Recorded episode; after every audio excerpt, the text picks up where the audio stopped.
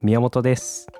えっ、と、もともと、そうですね、メディアヌップを始める前から、グッドネイバー、グッドカルチャーを、あの、っていうポッドキャストを一人でもやっていたりはしたんですが、まあ、その時はもう、なるべく雑音が入るような、もう携帯1台でもポッドキャストが撮れるっていうことの素晴らしさに、こう、それがいいなと思ってやり始めてたんですけど、それの音質が良くないと言われ、そこから、こう機材をこういろいろ教えてもらい始めマイクそれからオーディオインターフェースとかいろいろ知り始めたらそうですね。だんだんと本当に沼に自分も入り始めてる感じがするしその良さをすごい味わっててめちゃくちゃ面白いなってなり始めてるちょうど今です。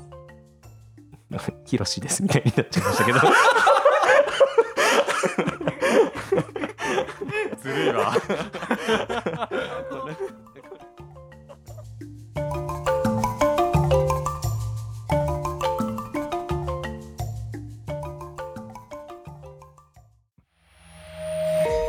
メディアヌップ。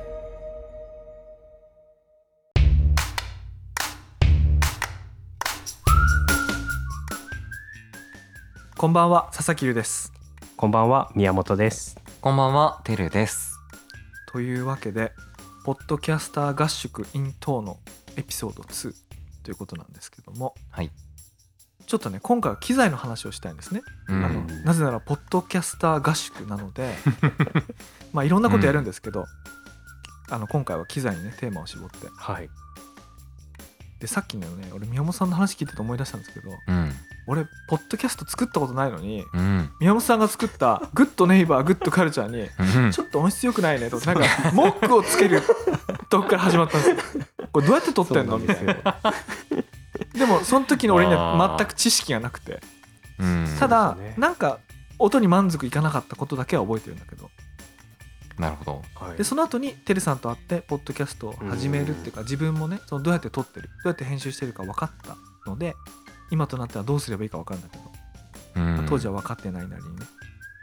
で急速にこの3人でというかてるさんはもともとそうだけど宮本さんと僕はこのてるさんの導きによって急速にこの沼にね沼に。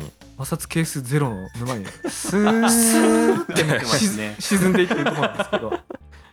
一応そのこれ聞いていただいてる方に今の状況を説明するとあの3人で岩手県遠野市っていうところに移動してきてはい。今この U レジデンスっていうところの1階にやってきてでうん。今日ねあの届いたばっかりの機材をもう開封の儀をやって もう今日開封した機材で撮ってるんですね。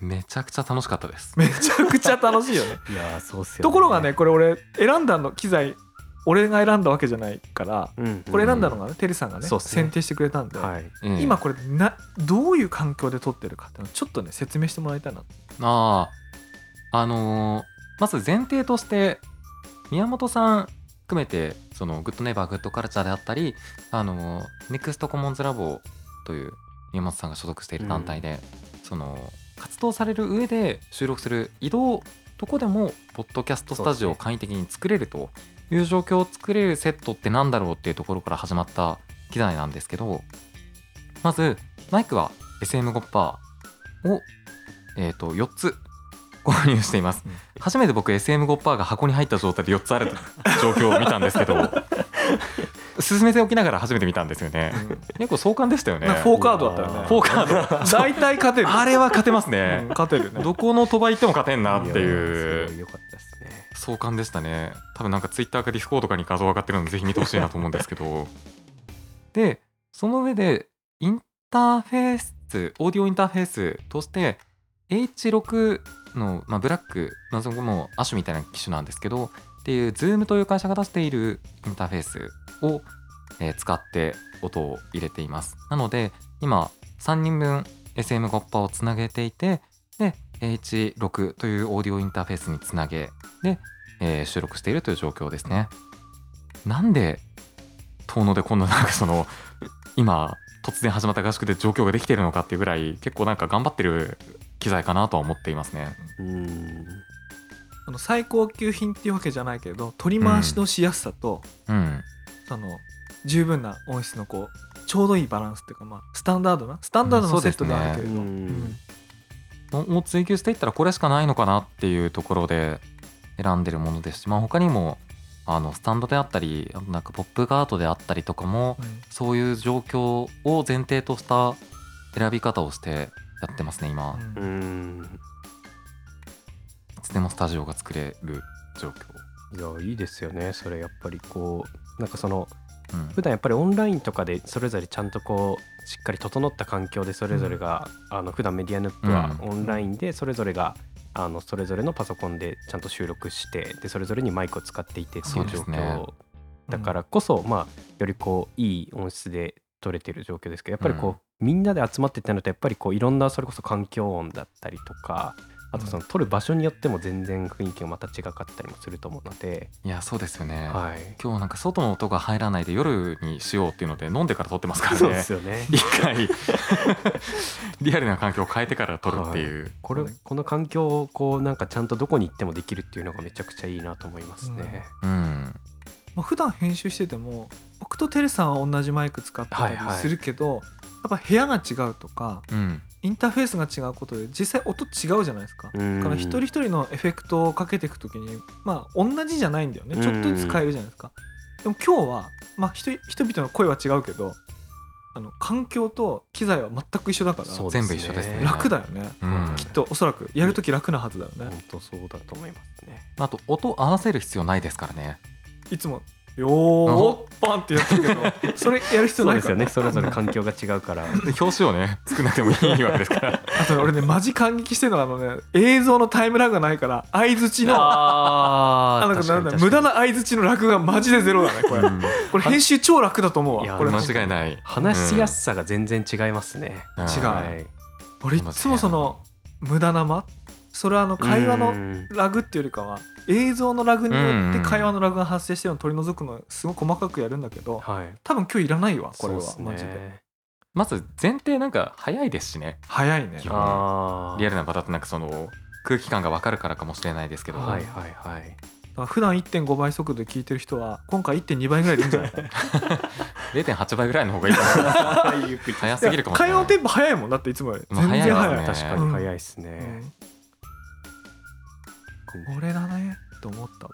うん。うんここまで組むのかっていう話はまずありますけどね。ちなみにお値段そのマイクスタンドとはい。ケーブル含めてあとポップガード含めて10万ちょっと、10万ちょっとぐらいですね。11万はいかないぐらいの金額ですね、うん。はいいやだってこれを買うのが楽しかったですもん。いやもちろん勧められたものをそのまま URL 開いて入れてるだけなんですけど、うん。もうやっぱ改めて全部公式サイトとか見ながらああこれが来るのかって思いながら。ね。ちなみにと H6 そのオーディオインターフェースっていうふうに今紹介したんですけど、はい。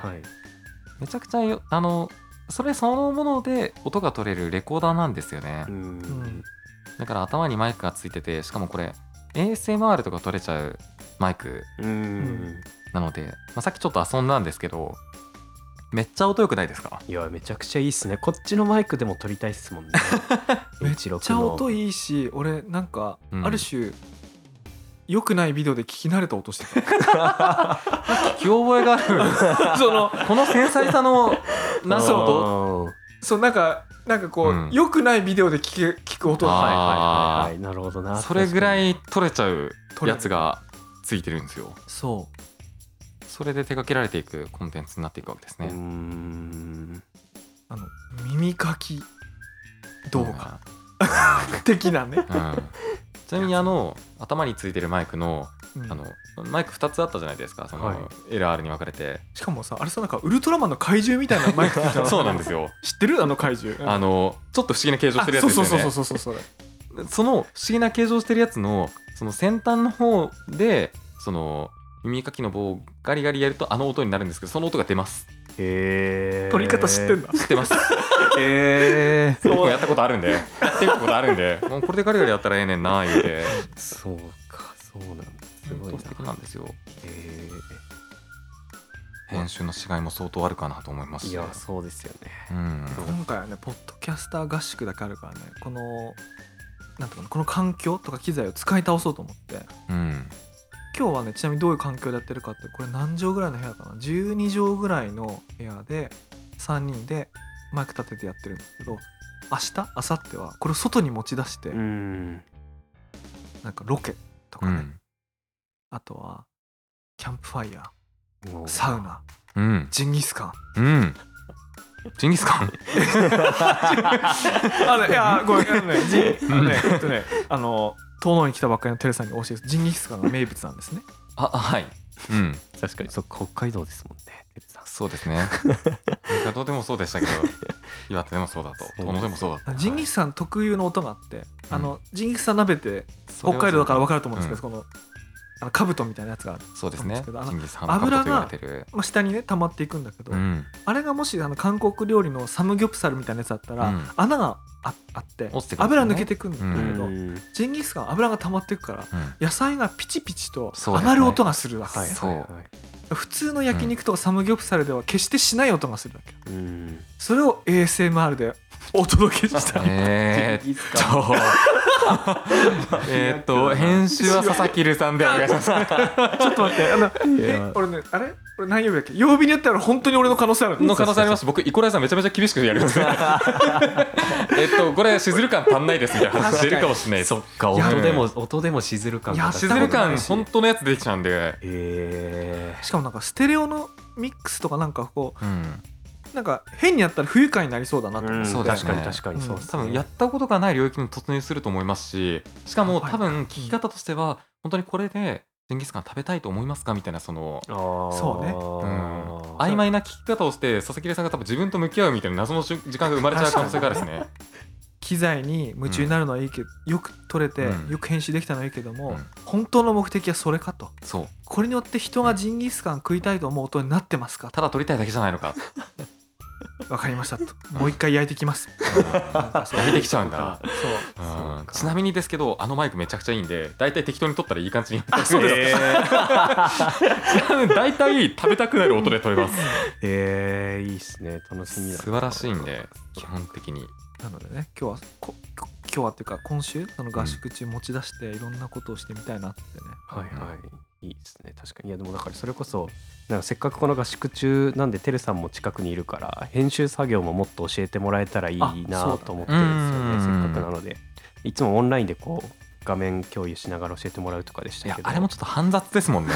そうですね。うん。今だったら隣で教えてもらえるしそれこそあのついにあのうん。アイゾトープ、はいはいはいはい、はい、をあの買いました。のあれですよねノイズ除去のやつ。ノイズ除去の多分プラグインセットみたいな感じ。あセットで買ったんですね。セットで買いました。はい。倉井さんもついてる。かもしれない、はいついてると思いますね。それはオーディションの？オーディションでも使えるプラグインです。えどうどういうことですか？いろんなアプリケーション？そうそういろんなのが入ってて、うん。あのダメだったら大体あ使えるもので。ロジックとかキューベースとかななんでもなんでも、ちなみに H ロック買った時にキューベースついてきてるのでそれをインストールするっていうのもまた楽しいイベントが待ってるんですけど実は。へー。あそっかこれをその H6 を買った時にはい。ついてきてるソフト。バンドル版でついてきてるのであるんですけどその上でプラグインでかつあの RX も含めて買ってるっていうことなのでノイズ除去も楽しいですし多分まあ今この届いてる音がどうなってるのか僕はまだ分かんないんですけど、はいはい。この部屋だと若干部屋鳴りがしてる気がするんですよね。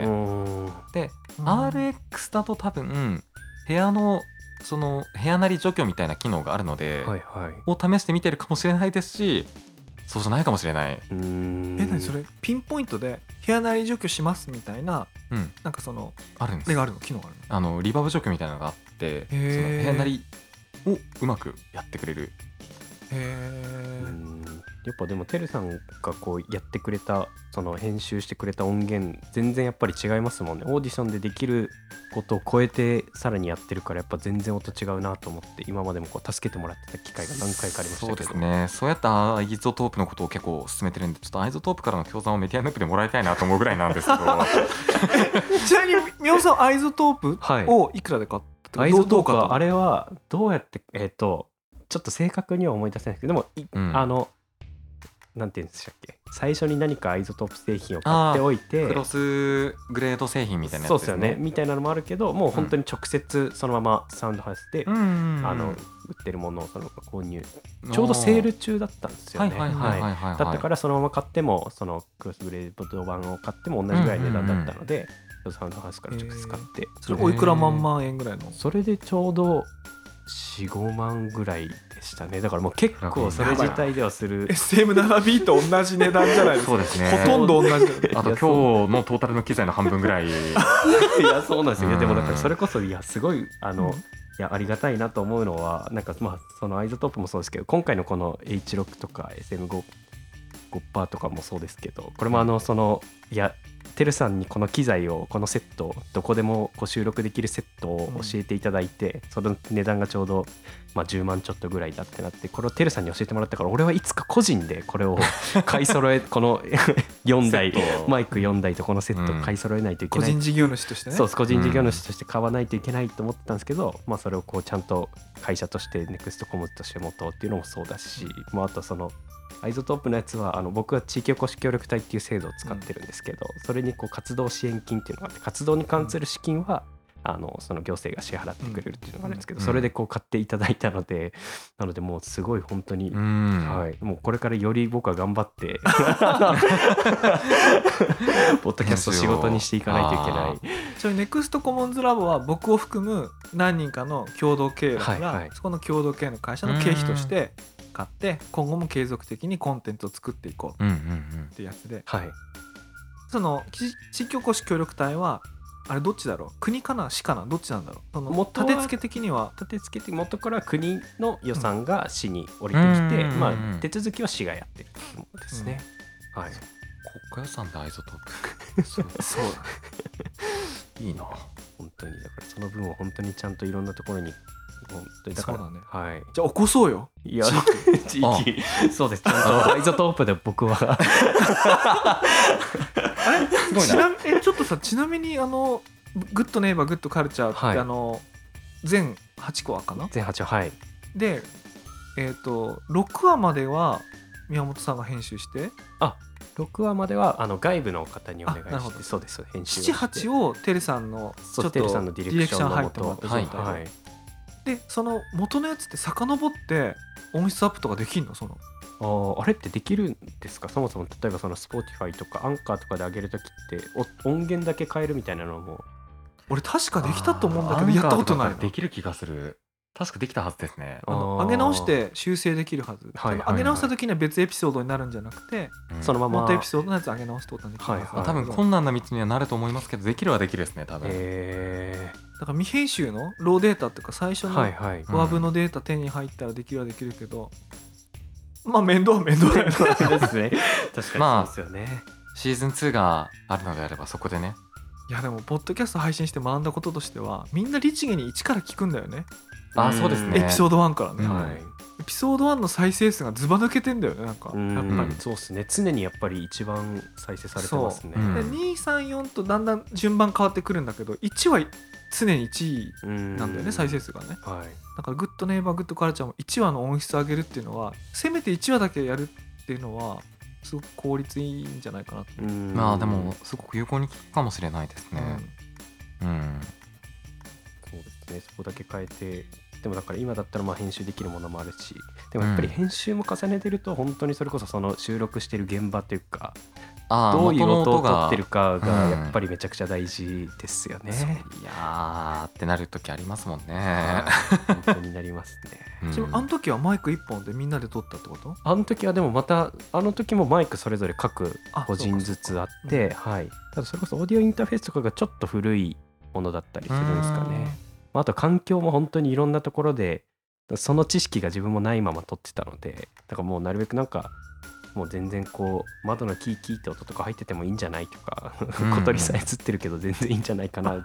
小鳥はいいかもわからんねうん。小鳥はねいいかもわかんないですそうねなんですよ。ぐらいな感じで撮ってたので。でもわかんないですよね。その気になり始めるタイミングっていうのがなんかその来た時に初めてなんか気になるなっていう。例えばなんかその今この部屋の時計の音とかはいはいはいそう。気になるか気にならないかとかっていうのとかって、まあ、聞こえてるのかまずどうかって話もありますし、はいはい。部屋なりであったりだとかから俺はその佐々木さんに最初言われた意味が分からなかったんですよねその。音質が。音質がああの時分かんなかったあの時分からなかったです。ななこ何この人イチャモンつけてんだろう。なんか音が悪いって言われてえこれって悪いんだみたいなあのでそれをその一緒にやってくれてる人にもこれ音が悪いらしいんだけどどうやったらよくできるかなみたいなところから始まってたので。難しい。そう全然その当時は分かんなかったであの時すね俺作ったことないけど聞いてはいたからね、はいはい。この違いはどうやったらいいか分かんないけど違うは違くてどうやって撮ってるのってあのその悪いっては言ってないんだよどうやって撮ったのって質はい問したのがはいそうですよね。まあでも事実上迫力があったんでしょうね聞かないそうですよねきっと。うん。だからやっぱ今聞くと分かりますもんね。うん。そう。ねいや今聞く聞いたらさ全然違う。全然違いますね、やっぱり質がまた変わってくるから面白いですね。いやでもこれからやっぱどんどん進化してだから機材も揃って編集ソフトも揃ってでそれこそ発声練習を身につけたら 自分自分自身も変われるわけですよね。そうですね。今回その機械だけではって話でうん。肉体というか本人はい。喋る側もトレーニングしていこうという企画もありますからね。そうですよね。そうだね。うん。ちなみに今日はまだ初日なんですけど明日は、えー、と外でのロケが多分1件以上あるはずで、うん。そうですね。1件はある。うん。夕方にはえっ、と発声練習ワークショップ？あなんなんていうタイトルだっけ？まあでも発声練習ワークショップですね。発声練習ワークショップに6人かあるいは何人かが来て、あの本当に声を出してうん。うん。やる前と後でどんだけ違うかっていうのをテストうん。ですね。まあさっきちょっとやってみましたよね。いややってるうちに、うん。てるさんなんて厳しい人なんだろうと思って まあ今回今回は、はい。今回はねそう。あのメンバーというか一緒に作ってるメンバーなのそうでですよね。あのもっとあの出してみようよ自分をっていうはいはいはい。感じでやってましたけどはい。いや本当それぐらいそれぐらいマジで厳しく指導してほしいです。僕はいい声になりたいです。あの指導とかっていう感じでもないんですけど、まあ、そのその方のね あるがままの形でねはい。いつだったかな？2つ3つぐらい前のエピソードでてるさんにそのタングトリルはい。のやつをその収録でこうやってみてって言われた時には、はい。そのディスプレイ越しのオンライン収録だったああはいはい。でやるとさ隣の部屋で妻があいつ狂ったのかみたいな感じになる 状況だったから俺も本気出せなかったんだけどうん。単が取れてこうルルルルみたいな。ドゥルルルルルっていううんやつはいはいそうだったんだけど今日はちゃんとスタジオじゃないけどその場所にセッティングして3人しかいなくてだから、そうですね。さっき宮本さんとねこうちゃんちゃんと大声を出したの。はいはい。まあでもそれでもね胸胸からしか出てませんみたいな感じで言われて、うん。だけど少なくともいつものマンションではいはい。やってる時よりはあ出していいんだっていうのをうん。思う状態でできたんで、まあ、一個マインドセットすごい大事なんですよね。ああ、うん。声を出していいっていう。そうですね。で大体6割なんですよ それじゃ まだ出てない。残り4割がその向上的な、そのなんていうんですかね筋肉であったりだとか、うん。その出し方であったりだとかなんですけど自分の癖をどう直していくかとかであったり、はいはい。その日パッと修正できて6割ぐらいまでだった、あとは日々日そうですね。々やらないといけないよっていうことね、そうですね。だからもう逆のパターンっていうのはちゃんとニュース読むとかはちゃんとそのうん。普段からトレーニングしてるところがかなり大半占めますけどおしゃべりしてる中で綺麗になんか声届けるので言うと大体がもうその場でなんか気持ちよく声出せればまず6割 OK はいは次あと4割は日々どれぐらいちゃんとやってるかみたいなところになってくるなっていう印象ですかね。いいやーなるほど。なるほどなんでいやでもね宮本さん普段より声出てるよ今今日。あ本当ですか？あのさ宮本さんがよく知ってるあの白水さんっていうね、はいはいはい。あのシャあのシャコっていうデザインオフィスの、はい。あちなみにシャコっていうデザインオフィスはメディアヌップのあのアイコン、うんうんうんうん。フクロウとかウサギとか。で今回のシーズンからあのカエルになるんだけどあれをデザインしてくれてるデザインオフィスなんだけど、うん。この白水さんがあの宮本さんのことよく知ってるんだけどもうなんかポッドキャストで声出てなくてなんかこうなよなよしてて。なんか不満があるんだよなって俺に言ってきて。いや俺に俺に言われても分かんないけどでもそれ愛ゆえにね宮本さんそのこと気にかけてるから。ねありがたいですね。でもね今日はねその感じがなくてねパキッとね いつも声出てる感じはあるね。でも宮本さん今日やり始める前はその発声も全然出てなくてそのあえいうみたいな感じのその本当ちっちゃい声だったんでちょっとこれからもっと出せるようになっていってほしいなっていうのはまあはい一はいはい。今のメンバーとしての願いとしてはありますね。いやそうっすよね。一メンバーの願い。はい。ありますね。今のところとしてははい。そうですこれからにはい。なおのこと期待していきたいなという。じゃああのあと何日目だろうあのあの階段の甲斐さんがね遠野に来るからねん。そうですね。その時にはもう差をつけて。うん。いや本「甲斐当ですね。さん声出てませんよ」ぐあー。らいの。迫力出して。迫力出して。胸からしか出てませんよ。みたいな感じの。あ腹式ハラスメント。いいですね。本当ですね。やった方がいい、うん、僕ら2日間鍛錬してますから、いやそうですよね、そのための合宿っすもんねそうですそうです。そうですよね。もうあの全集中の呼吸ってこれですからそうですよね基本的には。まさに。これからやっていくので、確かにポッドキャストのク呼吸。うん、感じちゃった今。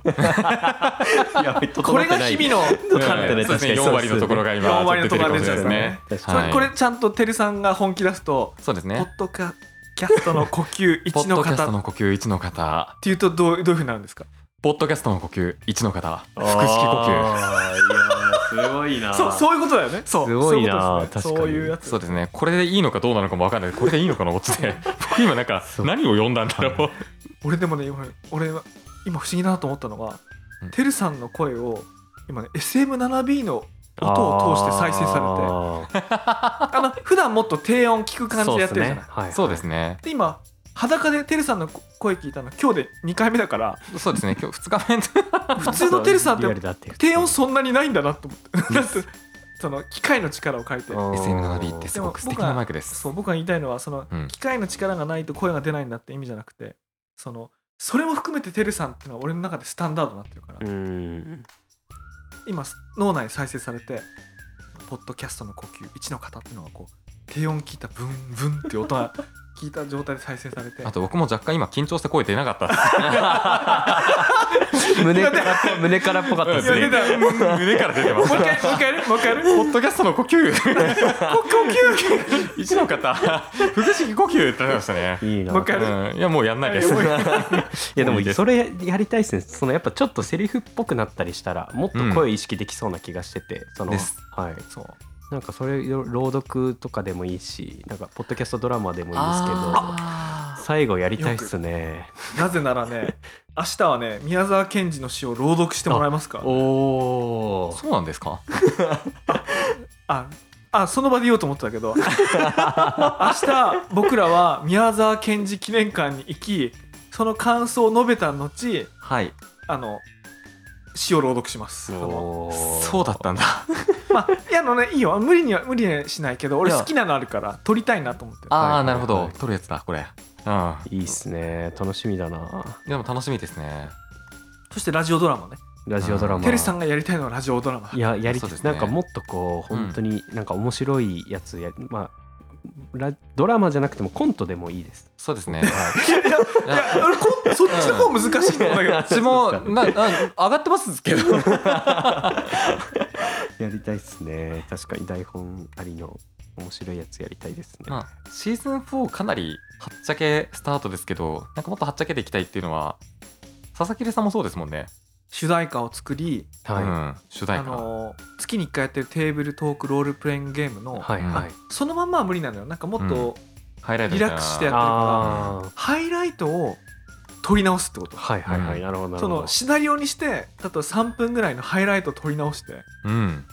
普段こんなんやってますってあのあの参加したい方ディスコードサーバーに来てくださはいい。みたいな、そのドラマドラマのねラジオドラマのシナリオを書き起こして取り直す、えー、いいやいいっすね。やりたい。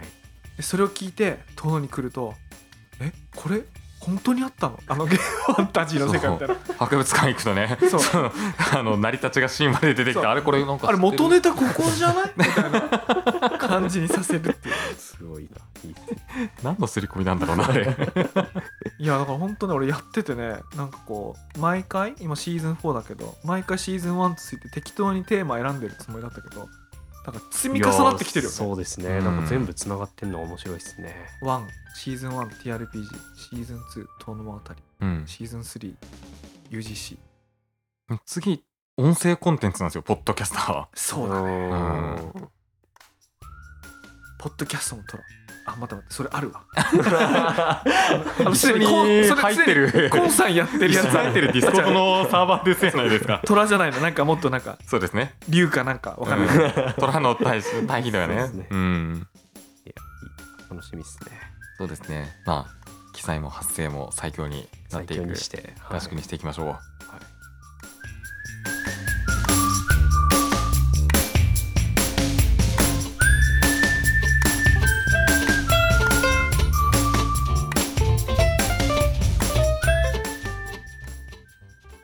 メディアヌップではニュースレターの配信とディスコードのサーバーの運営も行っています。滞在中の写真などはそちらに掲載していますのでぜひチェックしてみてください。記載の写真とかも上がってるかもしれません。メディアヌップでは番組へのメッセージも募集しています。お便りはニュースレターの中のリンクからお送りください。番組フォロー番組へのレビューもお願いします。番組公式ツイッターのフォローもお願いします。アットマークヌップメディア。アットマーク NUPMEDIA です。ハッシュタグメディアヌップをつけての感想もお待ちしております。ちなみにですねツイッターにメディアヌップっていう言葉をつけて投稿いただくとですねザピアーっていうシステムがあって、おこのシステムがツイッターの投稿を感知してすぐに我々のディスコードサーバーにあれすごいですよね。メンションを送ってくれる。なので投稿した数秒後に僕ら気づくっていうぐらいの仕組みで運営してますのでぜひ皆さんの感想を楽しみにしています。よろしくお願いします。はい。ここまでのお相手は佐々木るとテルト。宮本でした。次回お楽しみに。おお楽しみに